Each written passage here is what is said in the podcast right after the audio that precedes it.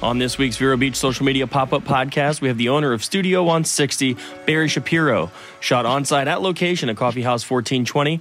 We talk art, ad production, and what stayed the same over the last 40 years. Give it a listen. You're going to love it. I guarantee it. Here we go.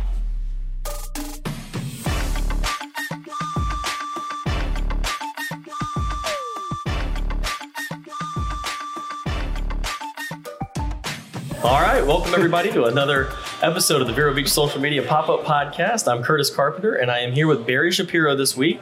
We are sitting at Cafe 1420. Thank you, Chef Michael, for allowing us to use this. But Coffee House 1420. Coffee House 1420. Did I say cafe? You did. You know what? I've been Googling Cafe 1420, and I don't find it. That must be why. Good reason. Coffee House 1420. Thank you, Barry, for Get it straight. Don't be late. Thanks for the correction. Again, I'm here with Barry Shapiro. He's the owner of Studio 60. Did I get that right? No. Okay. Well. I am one of... it's kind of a co-op in a way. It's for artists. We just share studio space. All right. We call it Studio 160 because it's an art studio and it's on Route 60. See, all this stuff makes sense. I don't know why I'm not getting it, but it totally makes sense. But anyway. Get more sleep. Yeah, I definitely need that. But yeah, I'm here with Barry from Studio 160. And he was gracious enough to allow us to shoot a podcast over there with Luke Holbauer, which came out last week. Which was great. I saw it. Yeah, awesome. I'm glad you liked it. But anyhow, Barry...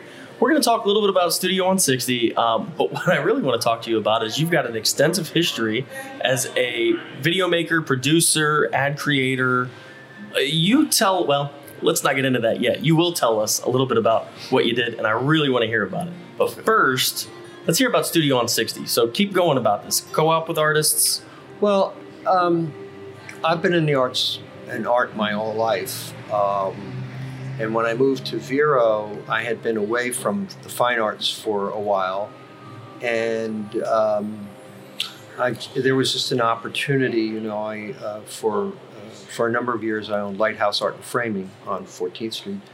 And so what I saw it as an opportunity to get back into painting, which was my love. And actually what I had gone to college for, I went to art school. I went to Pratt Institute and studied painting and printmaking. All right. So I really jumped back into it. And then after I closed Lighthouse, I was painting in my little room that Patricia had allotted to me at home. And I needed more room because I like to work large. And I started looking around for space. And I ran into another local artist, Zach Gruber. And it was interesting, Zach and I didn't know each other that well, but we had a lot of shared history. We both went to Pratt. We both were painters and artists, but also we both worked in the film industry. Interesting. We said, well, you know, let's look for a space together. We looked for a while, and then we were very fortunate to find this place right here. We have a great landlord, Joe Cataldo, who worked with us. And so we moved in, but we were looking for other people to share the space. And, you know, we've had different people in and out. Right now, it's Zach, myself, Lisa Cave, a lovely young artist. And as of this week, Mary Lou Mullen has come in with us. And usually for 3 or 4 months in the winter, a gentleman named Jay comes down from New York, and he's an older gentleman, and he likes to come in. And I think he likes to get out of the house. And he comes in and paints with us as well. Okay. So it's a studio. It's not a gallery. It's not a gallery. It's a studio. It's a working studio. We occasionally, you know, before the pandemic, we were doing art classes occasionally in there and different projects. We had open studio night. We would do the art strolls, but we're not really a gallery. It is a working studio. It's not, you know, white walls and paintings on the walls. It's a mess. Well, I'll tell you from shooting that podcast in there, it's definitely a working studio. We had to move some massive easels with big pieces of art around in order to accommodate, but it's a really cool spot. How often are you in there, or at least one person in there? Maybe not you. Well, one of the good things, we all like to work different times. Zach likes to work at night. I like to work in the afternoons. Lisa's usually there in the morning. So it varies, but we can all be in there at the same time. Honestly, I try to get in there every day when I don't have to be somewhere else. Like on Fridays, I teach art. So I'm not in the studio on Friday, but I try to be in there Monday through Saturday, otherwise, or even Sunday. And I usually go in, you know, sometime in the afternoon, and we'll work 3-4 hours as I can. Where are you teaching art? I teach at Suncoast Primary School up by the airport. Really? Yeah. I had no clue. You know, it's I started this last year for the first time. I've taught at the college level and the high school level. This opportunity came up, and I don't know why. I said, I want to see if they'd be interested in me. And I was shocked when they hired me. I really was. And I love it. I love it. This is my second year. It's not easy, man. It is hard work. How old are these kids? Kindergarten through 8th grade. So now I'm going to go deeper into this because I had no clue about any of this. Which are the easier kids to teach, the 5-year-olds or the 13-year-olds? Okay. The easiest class is kindergarten. Okay. I could walk in there because that class is also the shortest. It's only half an hour. I could walk in there and go, boo, for half an hour, and they would go, yay! Anything I do, they love it. Right. They're adorable. The oldest kids, the 7th and 8th graders, they're great. They're really great. The toughest kids are really those, like the 3rd, 4th, 5th graders, because they're just full of hormones. They're just jumping all the time. They have basically they talk at 2 different levels, loud and screaming. Interesting. And it's, you've heard the term, it's like herding kittens. Mm-hmm. Yeah. How many kids are in a class? It varies. You figure on average about 10 kids in a class. Okay. All right. So not too bad. It's not bad. Yeah. But, I got probably about 13, 14, 5th graders. And, I'd like to strangle them half the time. I love them. But, last Friday was great. We had tie-dye day. Oh. So every kid in the school had white T-shirts, and we did tie-dyes all day. And man, it was so funny, especially with the kindergartners. That bring you back to the 60s and 70s? Oh, dude. Peace out, babe. I told the kids it was funny. I said, okay, we've got 2 ways of doing this.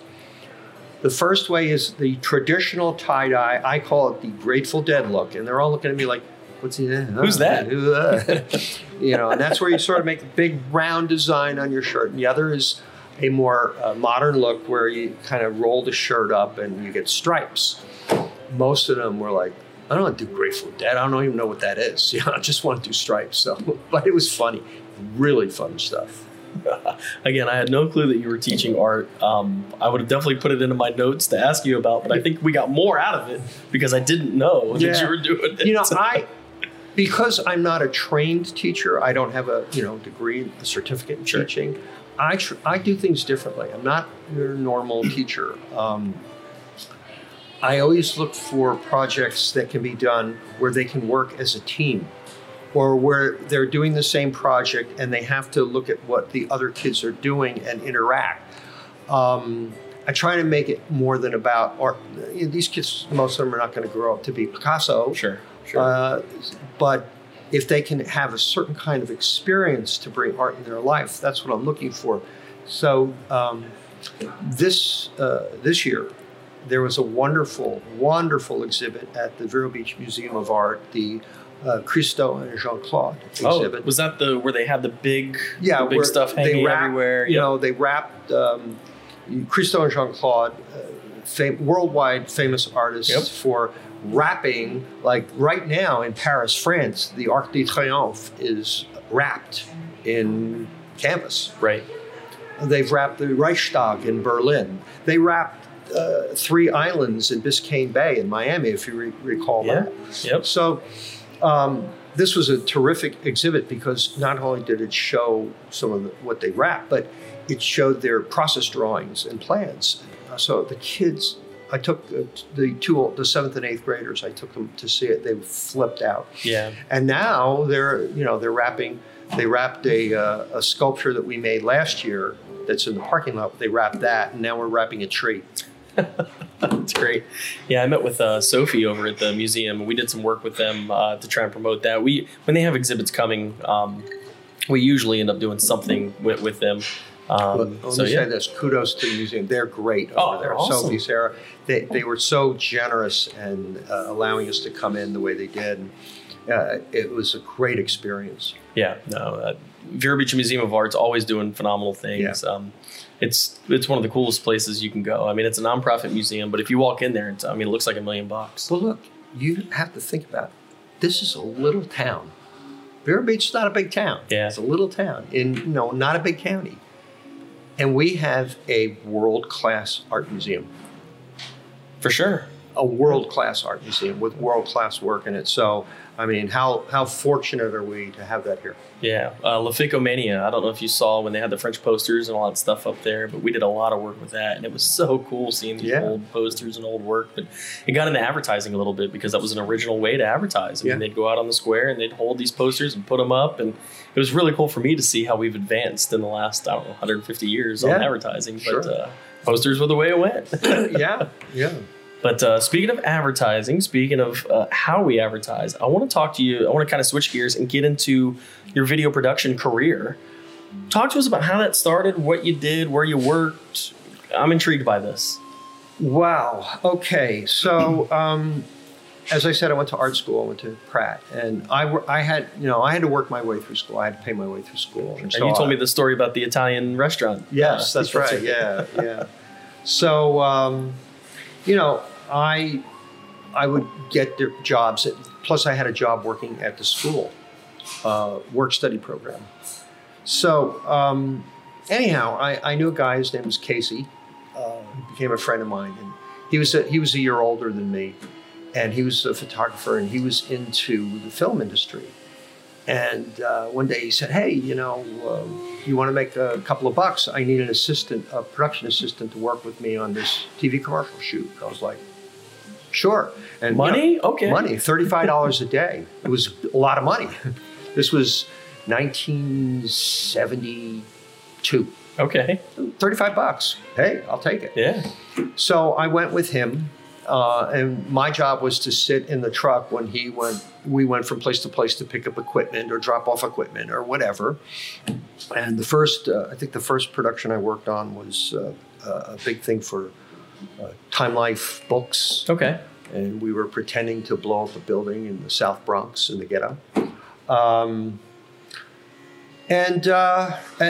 the Loazzo family, the family is famous for imploding buildings. Okay. Ironically, years later, I wound up working with Tom Loazzo, who was a terrific cameraman, but that's another story. Anyhow, so I was, just sitting on the truck, and one day I remember they were working in a studio on Madison Avenue, and I was sitting on the truck making sure we didn't get a ticket or get moved. And this guy comes down and he says, "They want you upstairs." And I said, "Me?" He said, "Yeah, they want you upstairs." So I go up, and there was a fellow there who's the director. His name was Norm. I remember Norm very well. And Norm said, "Hey, Casey tells me you're an artist." I said, "Yeah." He goes, "You know how to paint?" I said, "Yeah." He goes, "Great, come with me." And he takes me into this room. And in this room, there are like 3 big, fat, raw turkeys and 3 big fat hams and all kinds of food and all kinds of other stuff. And he goes, "Look, our home economist didn't show up today. Well, I don't know what happened to her, but she's either late or something, and we're on a timeline. I need you to paint these turkeys and make them look like they just came out of the oven." And I was like, "You're kidding." He said, "No, that's what I need." I was like, "Okay, well, what do I use?" He goes, "You got paint, you got shellac, you got whatever you need. Just do it. It's all here." And I did it. Of course, they didn't pay me any extra. I got my $35 for the day, but it was an exciting thing. And I thought, oh, this is pretty cool. So I started working as a production assistant. But I had no idea that I would get into that business.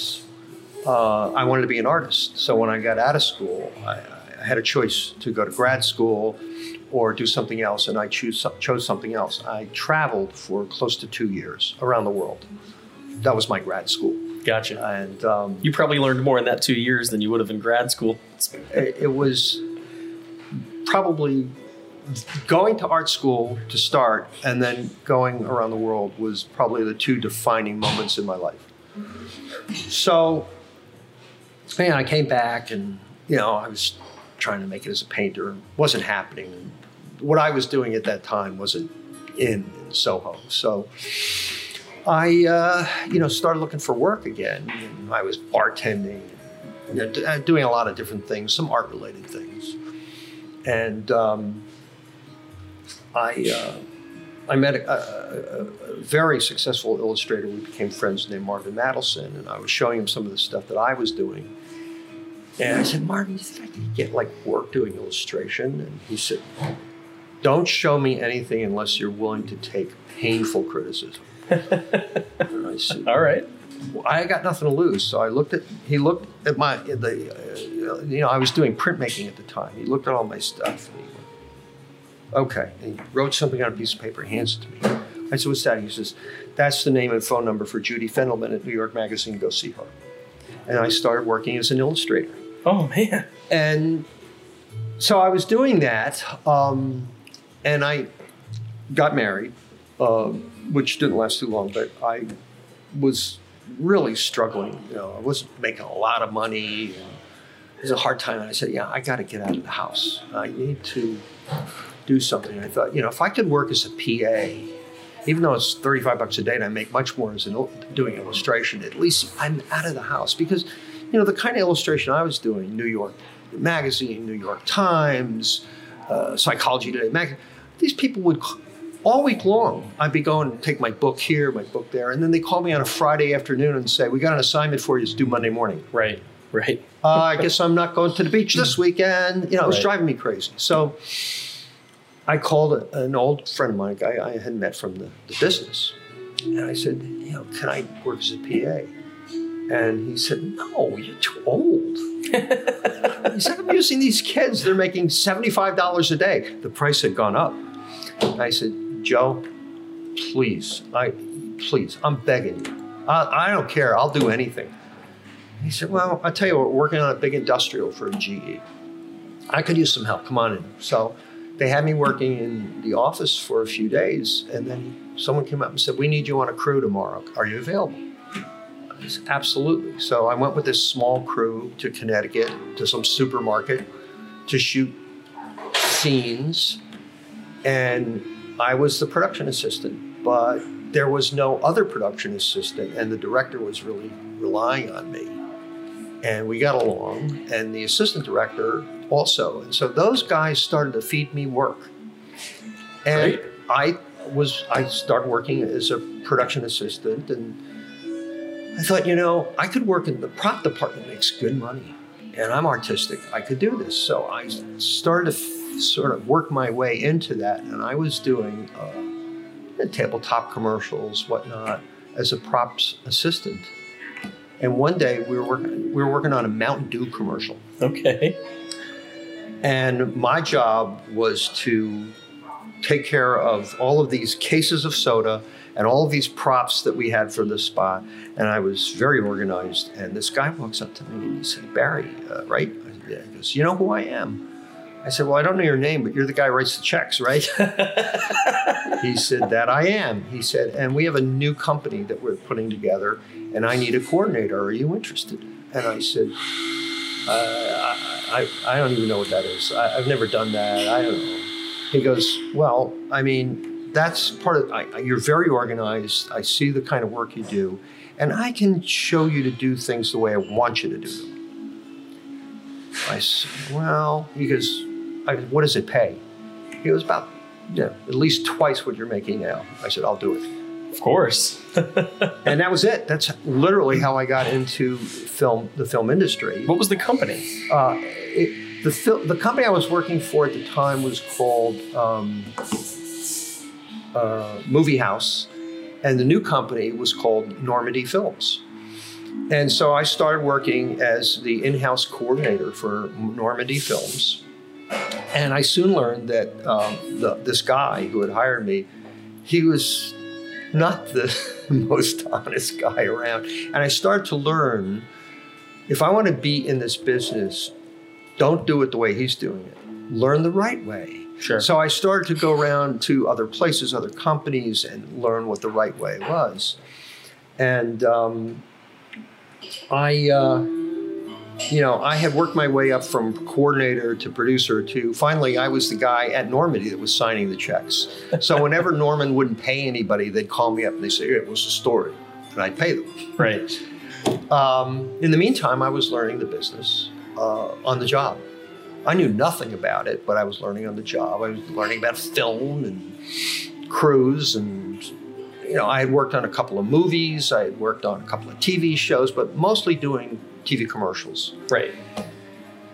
And so one day we were shooting, we just do a lot of promos, especially for television and Broadway. And we were doing some stuff. NBC was a client. And we were shooting, I'll never forget this, we were shooting in Caldwell State Penitentiary. Okay. They had an old wing of the penitentiary that they used to use for movies and TV shows. And so we had set up in there, and I had set up a little office in a cell. So it's just, I was in there, and James Ellis, who was my good friend, who's still my good friend, and she was the script supervisor. She actually today, she's Mrs. Roger Deakins. I don't know if you're familiar with Roger Deakins, the Academy Award-winning cinematographer. No. Fargo. Oh, okay. 1914, films like that. Yeah. And we were in this little cell, and the head teamster walks in. And now, you didn't mess with the teamster. Jimmy Hoffa? No, the head teamster on the crew. Oh. The guy who, the trucks don't go out with this guy. And this guy, his name was Kenny Manchester. And Kenny was the biggest human being I've ever known. Not as Italian as I thought it was going to be. No, I'm sorry. No. And Kenny was this massive guy. I mean, I had seen him pick up things that five men could not pick up. And he walks in, and he walks into the cell. He's taking up like half the room in this jail cell. And he looks at me and he says, hey, I want to talk to you. I want to ask you something. Literally, that's what he sounded like. Okay. In fact, they did a parody of Film Teamsters once that was circulating, and it was, the voice was meant to imitate Kenny. And he said, your boss is trying to handle me again. And I said, Ken, don't worry about it. I'll take care of you. And he goes, I know, that's why I came in to talk to you. I said, what? He goes, when are you going on your own? I said, going on my own? Doing what? He says, when are you going to start your own company? I said, Kenny, I don't know how to start. He says, you'll be fine. When you're ready, you let me know. And he walks out. Well, several months down the road, I got a call from an ad agency producer who we've done a lot of work with at big ad agency, Y&R, Young and Rubicam. And I think he would, at that point, he might have been working for J. Walter Thompson. I don't know, these guys moved around, but his name was Peter, and he called me up. He said, hey, I've got a little job I want you to do. It's tabletop.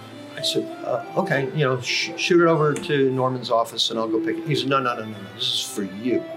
Nice. I said, what do you mean? He goes, I don't want Norman involved. This is for you. This is you can do this.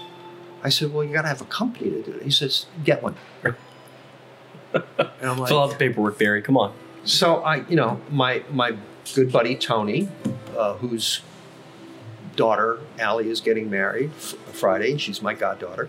And my good buddy, he's an attorney. And I call him up. I said, Tony, I need a company like Monday. And he said, well, dude, you don't have the money to start another company. I had already started a design company that failed. And he said, just use the design company. I said, well, it's a weird name. I don't know. It's not right for the film business. And he said, Barry, save yourself $300, just use it. And the name of that design company was Look Ma, No Hands. Okay. So I just shortened it to No Hands Productions. And we did this. It was for, the commercial was for Theragram vitamins. Okay. And I did it. And it worked out. And I started doing all these little jobs here and there. Did you call Kenny Manchester and say, hey, I got No Hands Productions? So this is what happened. So this guy I knew, an assistant director, comes up to me one day. His name is David. And he said, hey, I hear you've got a company. And I said, well, yeah, I got a little company. He said, here's my reel. Get us work. And I said, I don't know how to do that. He said, you're Jewish. Figure it out. Okay. So, I got us work. I don't know how it happened, but we had this job to do. It was like a real job with actors and stuff. And so I needed a camera, a big camera, and I wanted to get a Panavision camera. And Panavision was special. It was different than the other film cameras. There were only so many Panavision cameras, and you had to be a big company. There were only three companies in the United States at the time that actually rented Panavision: General in New York, Claremont, and, I think it was Claremont in L.A., and then this company in Miami. That was it. So I called up Panavision, and they knew me from Normandy. Right. And I asked them for a camera. And they said, Barry, there's no way you're getting a camera. You know, go to one of the other. I said, yeah, my cameraman really wants to work with Panavision, and it's so-and-so, come on. And they're like, Barry, no, there's no way.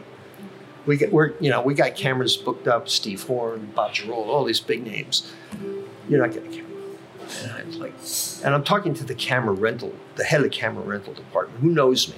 Right. And I said, Sal, please help me out. This is nothing I can do. Call Scotty. Scotty was the head of the rental department. I call up Scotty and he says, Barry, there's no way. Right. No way. First of all, you don't even have an account with us.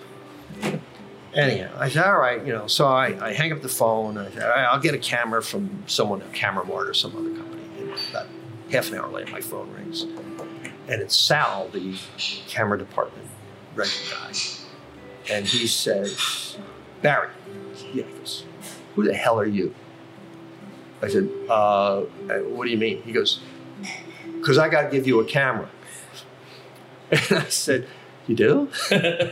He said, yeah. News. I said, why? Just asking why. He goes, because if I don't give you a camera, none of the other cameras are going out the door. Kenny Manchester. Kenny Manchester. That's amazing. Yeah. And that's how I got started. And No Hands Productions was in business for about 10, 11, 12 years. And then I went out on my own as a director.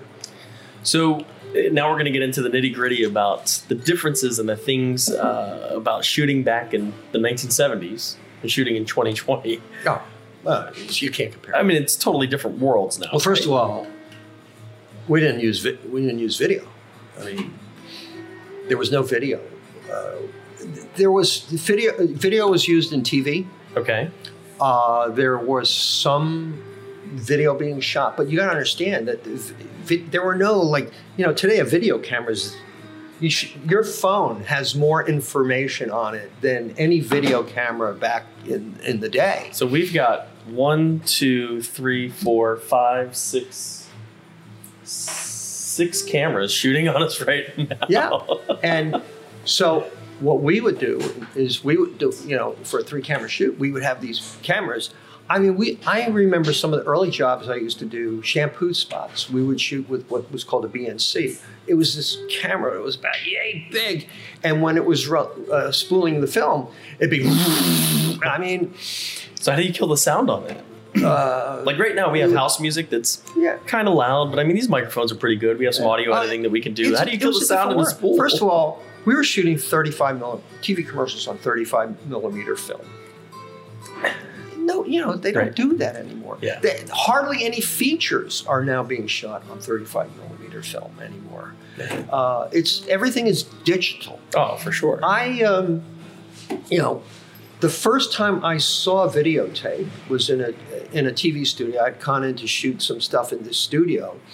It was called Unitel, and the videotape was 2 inches thick, and this phone has a million times the capacity to have a million times more data on it than that 2-inch tape. Oh, for sure, yeah. So, you know, it's a different world. We used to shoot on film.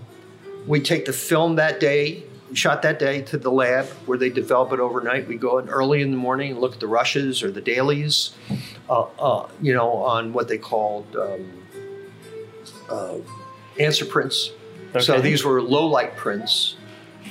Check everything out, make sure there weren't any big mistakes, go back the next day and shoot again. Then we would send that film out to a place like Movie Lab or something like that and have it processed, and then it would go to an editor who would cut on a moviola, you know, literally cutting film. Right, taping cutting the answer film. And then they would send that, take his cut answer print, and would then, he would then, you know, transfer it to one piece of film, right? Final cut, you know, and then we start transferring it. I remember when we started editing on videotape, you know, suddenly we were using 3/4-inch U-Matics to edit on.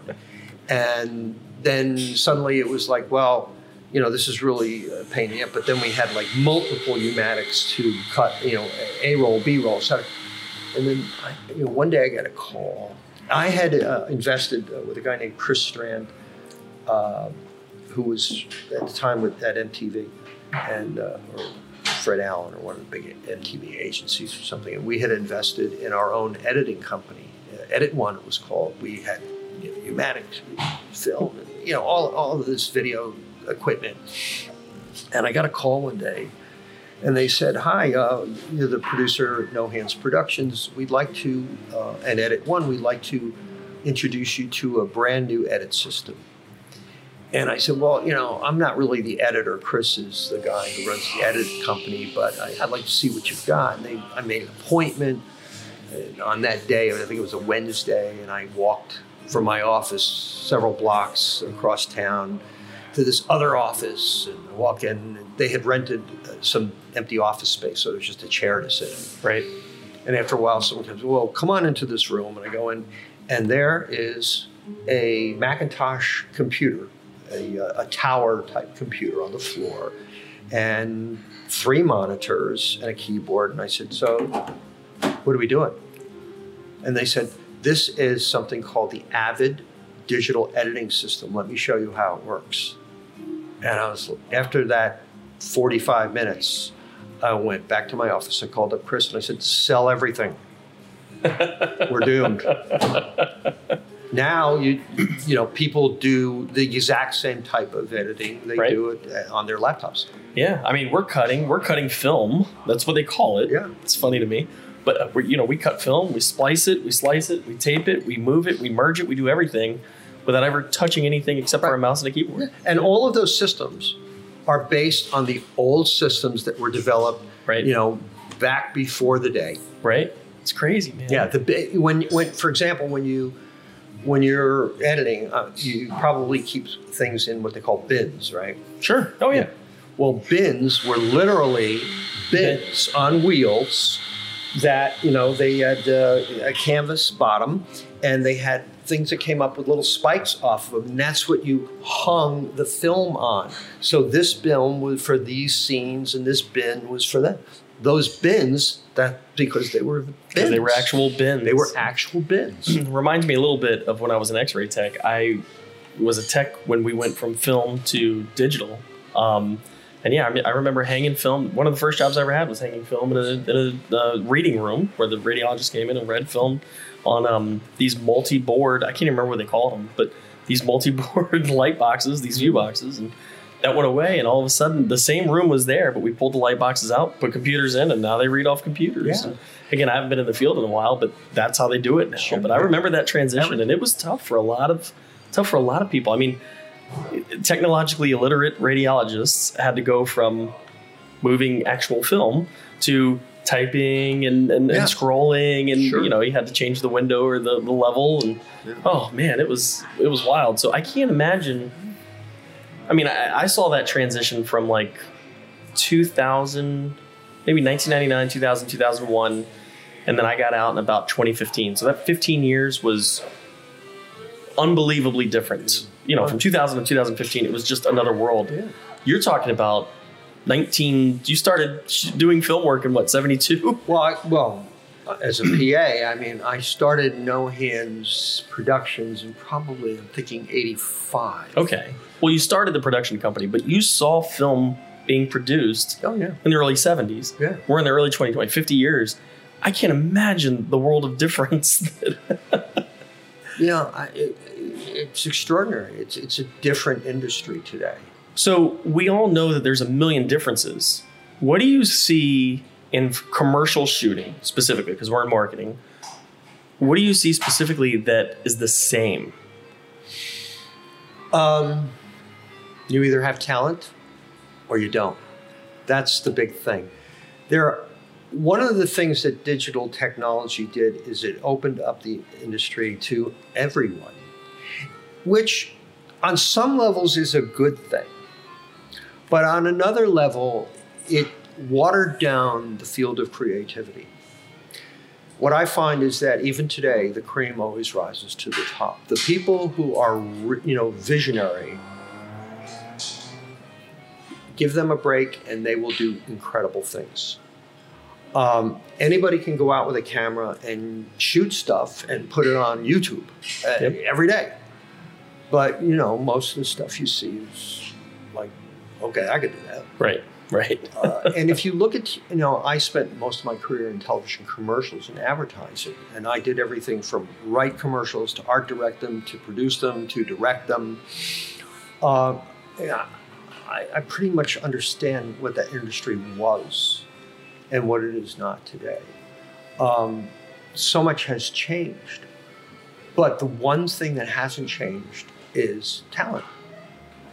If you've got real talent, if you watch most commercials, if you sit down for an hour and watch any given, watch TBS or CBS or whatever, you're going to see, for every hour of programming, you're going to see 32 minutes of ads. You're not going to realize that. Right, but, right. And you're getting bombarded with advertising. And there are ads that you look at and go, oh wow, that's really good. Right. And then most of them you'll sit there and go, I don't know what that is. I don't care. What did I just watch? Yeah. Or you won't even say that because you won't remember. You won't really care. Right. And then there are the ones that you'll see. And this was a philosophy that I never, ever bought into. But they're so bad, almost intentionally bad. Right. Right. They're usually local, not always, but usually they're local, and they're just so bad that you're like, and you'll remember it because it was so bad. Right. But the one, for example, I have to say right now, some of the best advertising that I have seen on television is being done for Publix. Really? They're doing, I don't know who their agency is, but they're writing some beautiful, heartfelt stuff that sticks with you. Yeah. And, my wife also worked in the industry for years and years. And we should have Patricia on. Yeah, you should get her on, but she won't do it. But, we watch these things and we see them from a different, maybe a jaundiced eye, I don't know, but we see them differently than most people. No, I totally get that. Yeah, and we sat there. We were watching some ad that she was like, wow, it's good. And it was for Publix. We were shocked. Yeah. So whatever agency is working for them now is doing a great job. I have to look it up. Yeah. I'll have to figure out who that is. That's interesting. Yeah. So, I think the technology is always going to change. Things are faster, easier. The first video cameras, were garbage. Yeah. Yeah. I remember, my boss, Norman, we had done a big package for the U.S. Navy.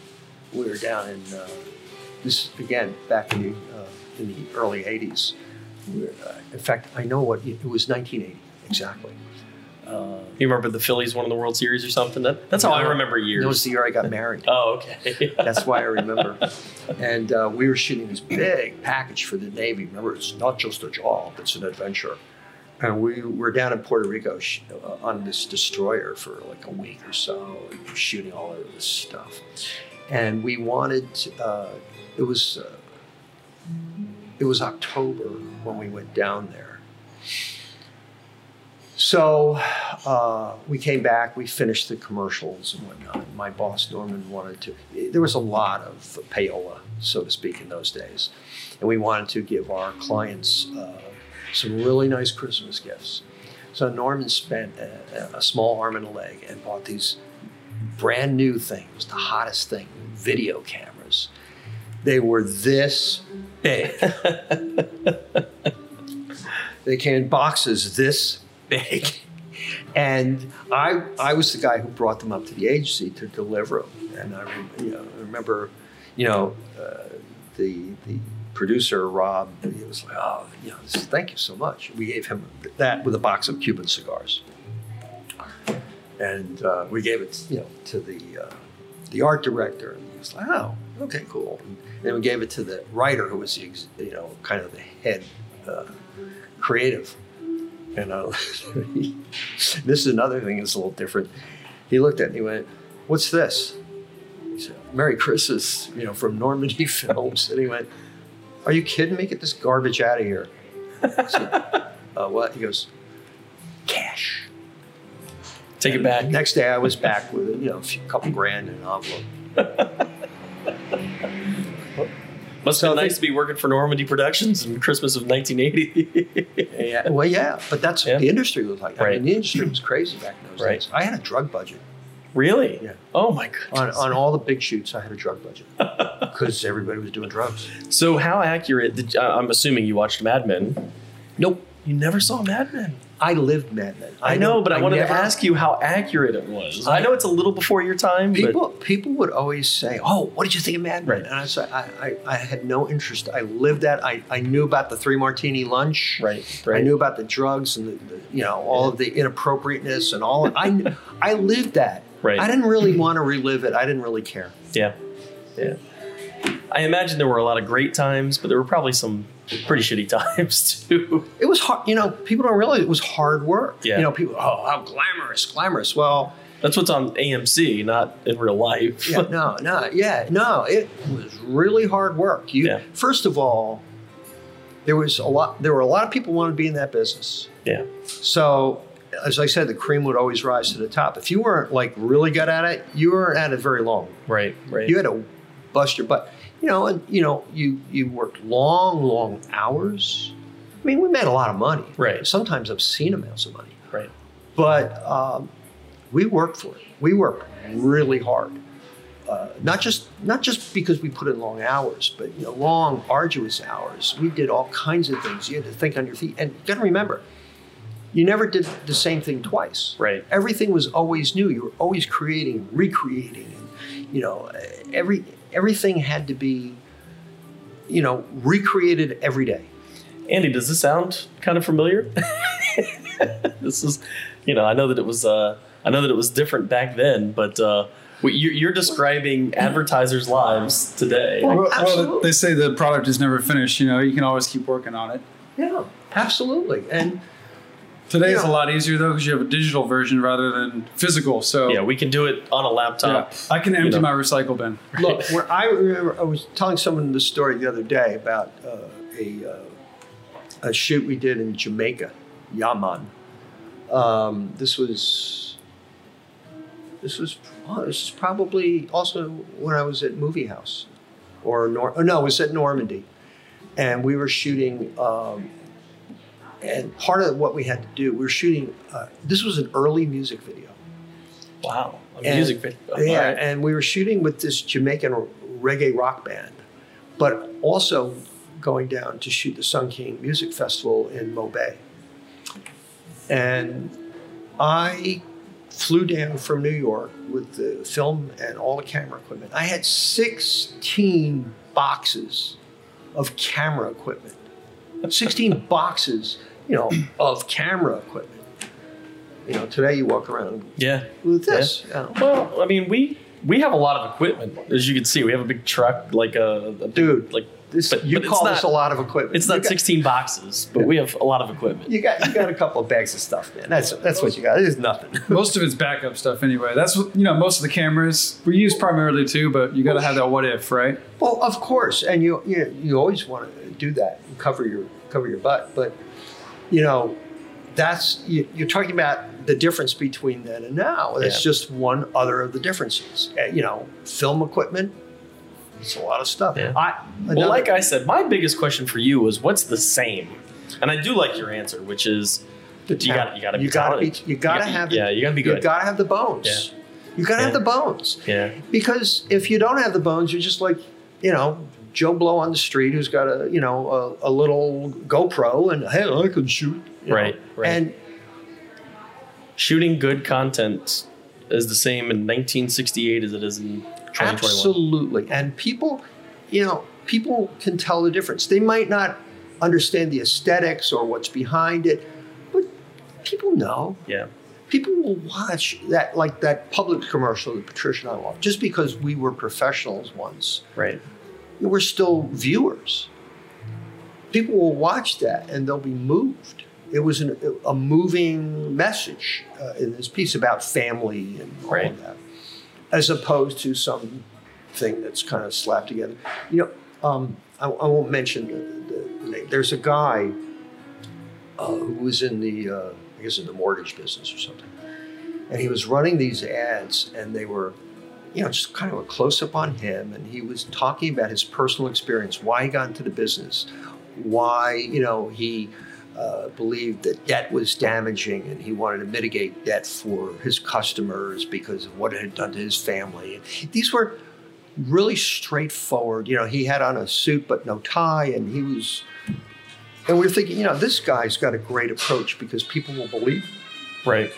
And these ads were running for months. And then one day we saw him, and suddenly he's got this big digital display behind him, and he's like, "Hey, I'm rubber, rubber," and it's like huckstering. And I'm like, "Oh, he just lost his brand. He just lost his brand like that." He came across as a total. Yeah. Can I use the word schmuck? You say whatever you want. Oh, good. Yeah.